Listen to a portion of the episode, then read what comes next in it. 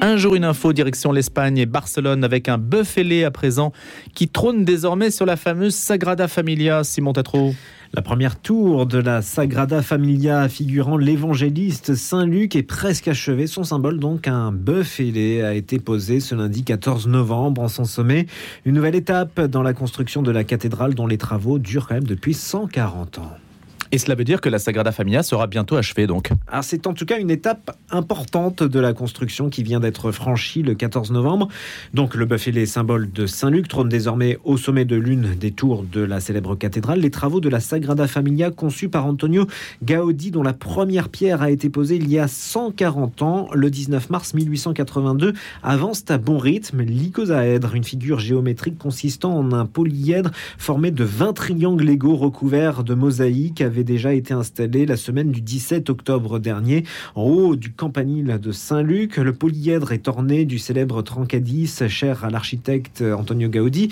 Mosaïque faite à partir d'éclats de morceaux de céramique. La tour devrait être entièrement achevée à la fin de l'année 2022, euh, ainsi que la tour de Saint-Marc. En attendant, les tours Saint-Jean et Saint-Mathieu surmontées des figures du tétramorphe, respectivement d'un lion ailé, d'un aigle et d'un ange. Les tours des évangélistes devraient atteindre au total 135 mètres de hauteur et celle figurant Jésus-Christ mesura 172 mètres 50, ce qui fera de la Sagrada Familia la plus haute église du monde à son achèvement. Initialement prévu pour 2026, qui marquera le centième anniversaire donc de la mort de Gaudi, la fin des travaux était reportée en 2020 à cause de la pandémie. Hein. Oui, au cours de l'année 2021, les travaux s'étaient concentrés autour de la tour dite de la Vierge, surmontée d'une étoile à 12 branches et achevée le 8 décembre, jour de l'Immaculée Conception. La Sagrada Familia est un temple expiatoire et ne peut donc être financé que par des dons, ce qui explique en partie la lenteur des travaux qui contribuent à sa renommée. L'atelier de Gaudi a été détruit par des républicains catalans pendant la guerre civile. Une grande partie des plans a alors été perdue, ce qui a considérablement ralenti les travaux et la crypte avait été incendiée. Merci Simon Tatro. À présent avec Charlotte Reynaud, rédactrice en chef de Paris Notre-Dame, l'hebdomadaire de l'Église à Paris. On va feuilleter la une et quelques pages de Paris Notre-Dame cette semaine. Bonjour Charlotte. Bonjour Louis. Et on va commencer par un reportage sur la messe des étudiants. Oui, euh, place aux jeunes. Mercredi 9 euh, novembre, euh, ils étaient 3000 3000 étudiants de toute l'île de France à s'être rendus à Saint-Sulpice pour vivre cette messe de rentrée des étudiants qui maintenant est, a lieu tous les ans. Avec également, oui, Charlotte Non, je voulais juste préciser que cette messe était placée sous le signe du Portugal et de la Vierge de Fatima parce que pour faire écho au, JMJ qui aurait lieu euh, l'été prochain. Alors on a un petit peu moins de temps ce matin, je voulais vous faire parler euh, du retour des prêtres qui ont vu Reste un peu le film de Gad Elmaleh qui vient de sortir. Oui, euh, les prêtres euh, d'Île-de-France encore ont eu la chance de voir le film en avant-première. Et donc, nous avons pu euh, interroger cinq ou six des prêtres de Paris.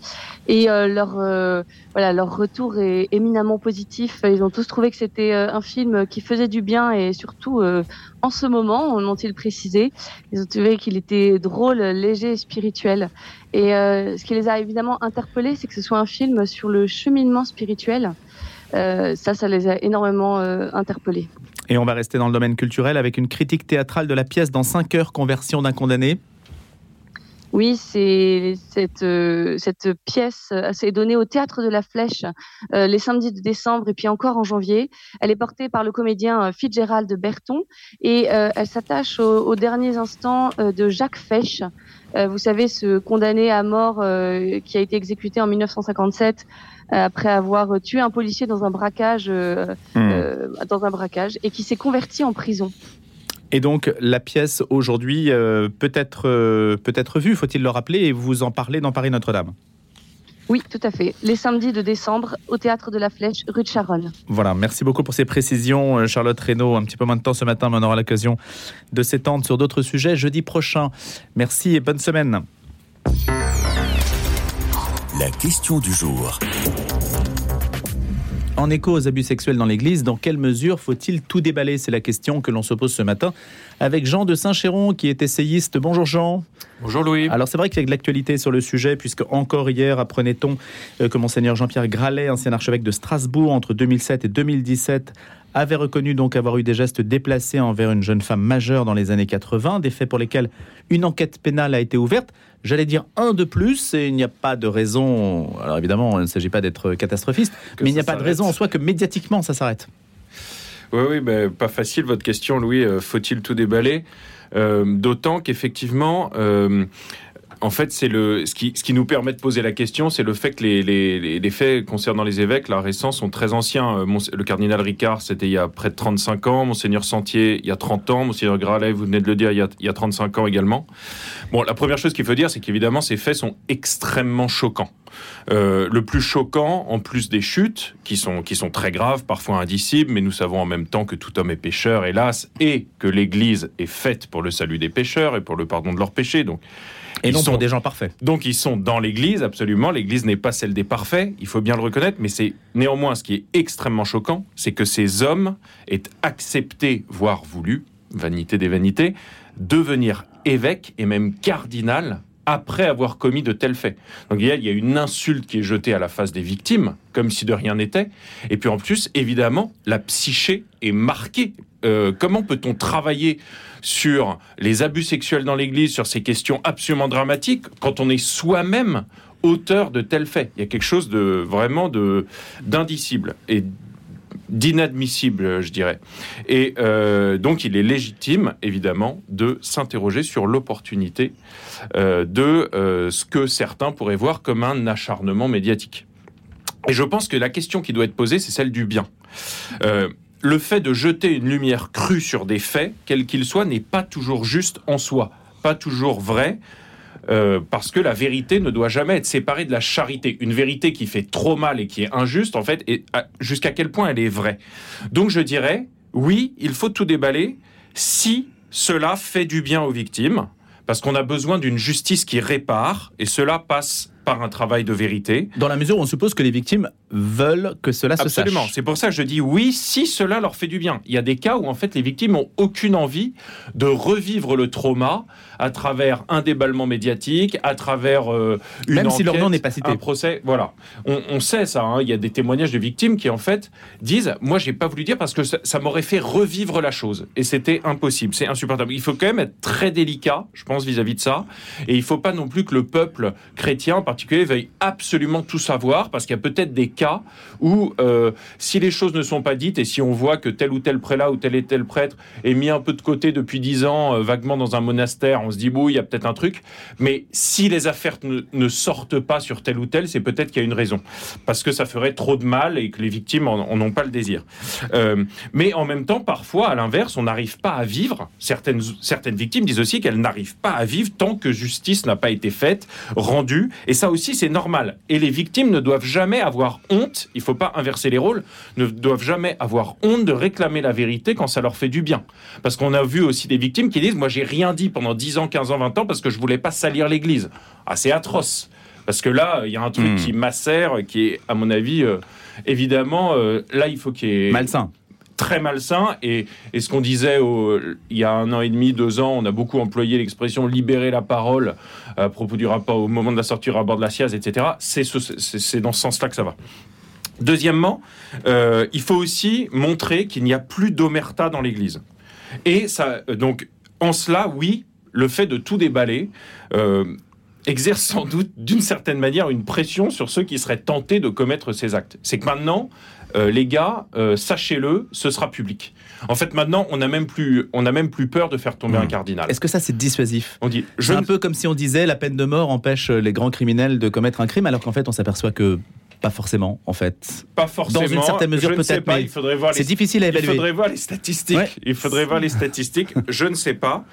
Euh, mais ça fera aussi peut-être réfléchir ceux qui ont déjà fauté euh, au moment où on leur proposera peut-être un hmm. poste d'évêque. voyez est-ce qu'on peut imaginer, Jean de Saint-Chéron, euh, il y a eu cela à la sortie de la guerre, par exemple, des condamnations pour indignité, en quelque sorte, une forme d'indignité nationale, l'équivalent dans l'Église de l'indignité nationale, qui serait la privation de tout ce qu'on a pu acquérir au cours d'une carrière ecclésiastique? Oui, bah Est-ce que ça, ça serait une réponse? Parce qu'il n'y a pas juste le déballage, il y a, aussi peut-être l'opinion qui attend, mais enfin, mais ça, ces gens ont toujours leurs attributs d'une certaine oui, façon. Alors ça, bah, il y a quand même des peines. Hein. Il y a hmm. des peines qui sont prononcées. Euh, euh, il y a des affaires en cours là sur les évêques qu'on vient de Oui. et des, des enquêtes en cours et des. euh, c'est enfin, c'est traité euh, à la congrégation pour la doctrine de la foi. Donc les, les, les sanctions euh, finiront, par, finiront par tomber, mais on a vu quand même beaucoup de cas de prêtres, voire même d'évêques dans, dans l'histoire, qui sont démis de l'état clérical. Donc ça existe, en fait, le fait de perdre ses attributs, comme, que- comme vous dites. En revanche, la, la dernière chose contre laquelle je voudrais peut-être euh, mettre en garde aussi euh, les membres de l'Église dont je Mhm. suis, et donc je peux aussi, moi, tomber dans ce genre de péché, c'est que on voit bien aussi, il y a des cas où on tombe dans un certain voyeurisme médiatique. Euh, parfois, ça peut être fait au détriment des victimes, comme je disais à l'instant.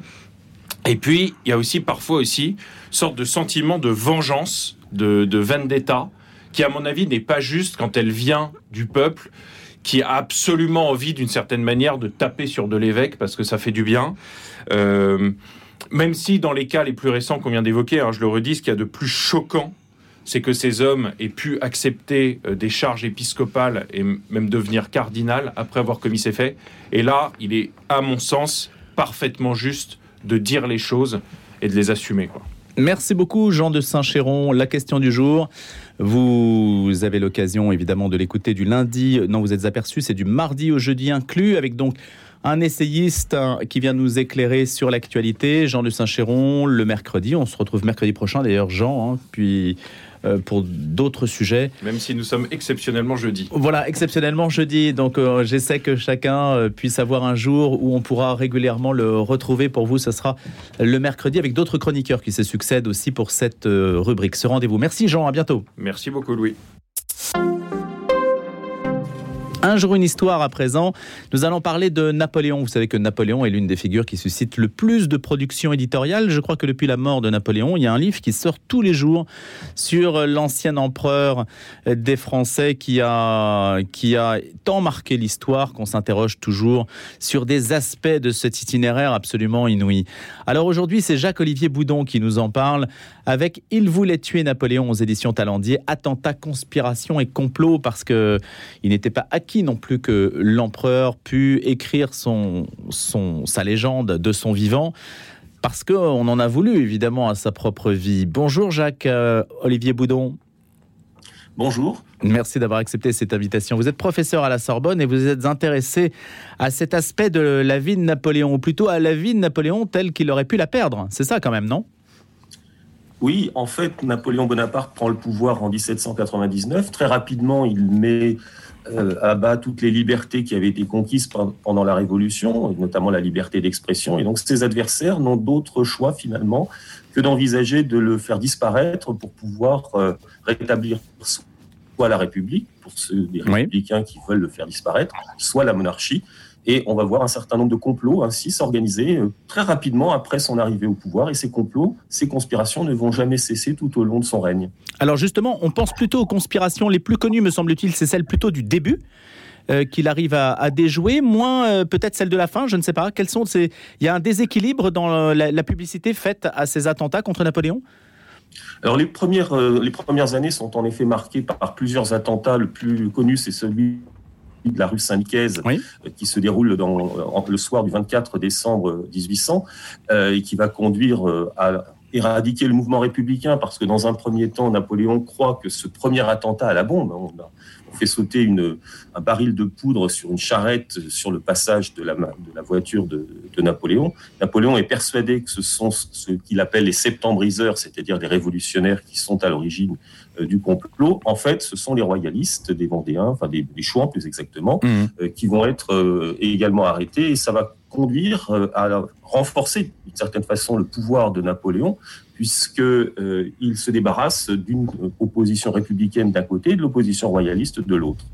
Et puis il y a d'autres complots, euh, euh, les, parmi les plus connus, euh, l'affaire Cadoudal euh, en 1804, qui est à l'origine directe de l'initiative prise par Napoléon de se faire proclamer empereur puisque ce complot est attribué à l'Angleterre et pour lutter contre l'Angleterre, il met en avant l'idée qu'il faut parachever euh, son pouvoir, euh, le, consolider par l'hérédité. D'autres complots sont beaucoup moins connus. C'est ce- c'est le cas, par exemple, de la conspiration du Midi euh, dans les années 1809-1812 que j'examine également. avec là aussi une conjonction commence à se manifester entre républicains et royalistes qui vont s'allier parce qu'ils ont compris que en s'alliant, ils auraient plus de chances de se débarrasser de Napoléon. Ce sera aussi le cas lors de l'affaire Malais en 1812, où on verra des républicains et des royalistes se rapprocher. Doit-on, euh, Jacques-Olivier Boudon, doit-on l'échec de ces complots à la sagacité, à l'efficacité de la police napoléonienne ou bien à la méconnaissance, à l'amateurisme de ses opposants? Alors, il y a une part d'amateurisme qui est évidente. Quand on regarde par exemple le complot euh, de, des poignards en, en 1800 ce sont quelques républicains, mais qui n'avaient vraiment pas les, moyens de passer à l'acte et qui, d'ailleurs ont été manipulés euh, par la police. D'autres complots, comme les complots de l'affaire Malais, révèlent aussi euh, un, certain amateurisme, encore que le complot de 1812 aurait pu conduire à un changement de, régime. Euh, il y a une part d'amateurisme, il y a aussi une police et des forces de l'ordre, plus généralement, qui sont très efficaces dans beaucoup de cas pour déjouer dans certains cas des complots, parfois euh, pour aussi euh, les réprimer. Et la répression euh, des conspirations va aussi dissuader les adversaires de Napoléon d'y recourir. Donc le, la police, j'avais aussi étudié cette question de la police dans un autre livre, la police hmm. joue un rôle essentiel. Napoléon était sûr d'écrire son destin, qu'il y avait en quelque sorte une étoile qui le, protégeait jusqu'au moment où il devait cesser d'accomplir sa mission. Est-ce qu'il avait un regard sur ses propres complots et ses propres attentats? Comment les interprétait-il? Est-ce qu'il s'est confié sur le sujet? Alors, il est, oui, il s'est confié, y compris à Sainte-Hélène, dans le mémorial, par exemple, on retrouve un certain nombre de, propos sur euh, ces complots, par exemple le complot euh, des, poignards, parce que l'un des, animateurs de ce complot était un sculpteur italien, Cheraki, euh, qu'il avait rencontré à Milan pendant la première campagne d'Italie, qui avait commencé à, sculpter son, buste. Donc, il a été frappé parce qu'il s'est dit, j'ai été en tête à tête avec lui pendant plusieurs heures, il aurait pu tout aussi bien me tuer à ce moment-là. Euh, il est aussi très frappé par euh, l'attitude de ce jeune Allemand euh, Staps qui en 1809 tente de l'assassiner, de le poignarder alors qu'il est à Schönbrunn, donc près de Vienne, au moment de la campagne de 1809. Et il est presque traumatisé par l'idée que ce jeune homme ait voulu débarrasser l'Allemagne de l'occupation française. Il ne comprend pas que lui, qui se considère comme l'homme des Lumières qui apporte le progrès, évidemment c'est pas le point de vue de ses adversaires, ne soit pas reconnu comme tel. Euh, et puis, il est persuadé qu'il est protégé des dieux, en quelque sorte. Il dira lors de la bataille de Montreux, le boulet qui me tuera n'est pas encore fondu.